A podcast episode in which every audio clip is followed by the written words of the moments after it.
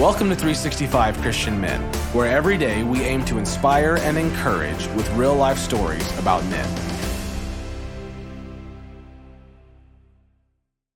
February sixth, Lou Bloss. Lou is a man with wide-ranging experience.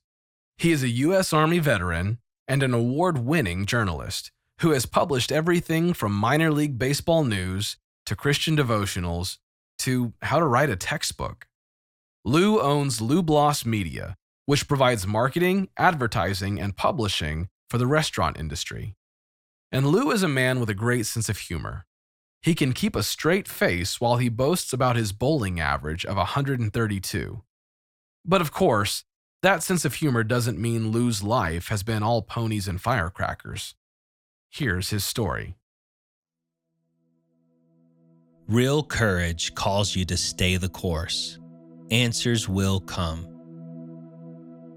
Early morning sun shone through the windows, blanching the pages of the open Bible.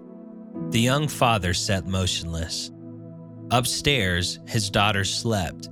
They were too young to understand the gaping hole left in cancer's wake. Who was he now, he thought? A widower, a single father, and one half of a shattered whole.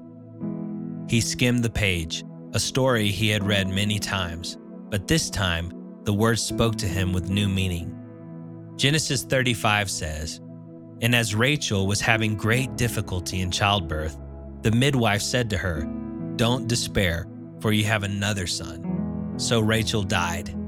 Over her tomb, Jacob set up a pillar, and to this day that pillar marks Rachel's tomb." Israel moved on again and pitched his tent beyond Migdal Adair. He pulled his Bible closer and saw with an understanding that had seemed impossible even moments before. Lou and Terry Bloss had looked forward to the birth of their second daughter. With only three years between them, their daughters would grow up close friends, as well as sisters. Lou and Terry had spent the last months of the pregnancy doing typical things. They got the nursery ready, talked with their firstborn about becoming a big sister, and made plans for their future. But a rare form of cancer was silently spreading throughout Terry's body. Within four months of their daughter's birth, Terry was gone. Lou said, "I had these expectations of happily ever after, but life didn't work that way." The weeks and months following Terry's death were the most difficult of Lou's life. He said, "Everything felt hard. Just getting up felt hard. I knew I had to get my head together. I had two young daughters depending on me. But I had the same question anyone else would. How?" Until he had answers, Lou simply stayed the course. He showed up at his job every day, even on the days it felt impossible. He continued to go to church, even when he wanted to stay home, and he maintained the friendships he and Terry had cultivated together, even though it hurt him to do it without her.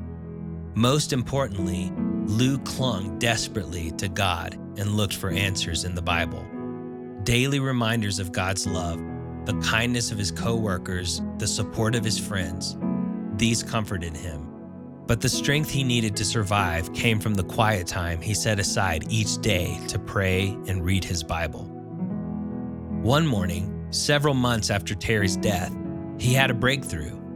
He said, "I was reading the story of Jacob in Genesis thirty-five, and it hit me. Jacob was on his path, doing what God told him to do, and his wife Rachel died in childbirth. She named their son Benoni, which means son of my sorrow. But Jacob renamed him Benjamin, which means son of my right hand." He didn't want to constantly dwell on the sorrow. He wanted to dwell on the good. Jacob buried Rachel. He grieved her and memorialized her, remembered her. But he also moved on and continued with what God had called him to do. "I thought that was significant. I knew I couldn't constantly dwell on what I had lost. I had to move forward. The more I thought about it, I realized moving on with my life was an act of faith."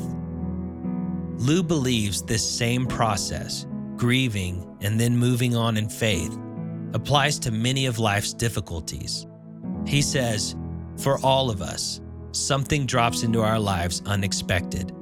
We get fired, get hurt, we lose someone. Things happen. Some people get kicked down the hill and don't get back up. You have to get back up. Are you facing difficulties in your life? Take a moment and write out something you could do today to move forward. Real courage calls you to stay the course. Answers will come.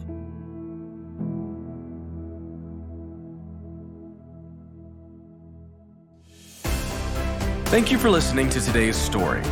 Every day of the year, our hope is to inspire you with real-life stories of faithful men who have gone before us.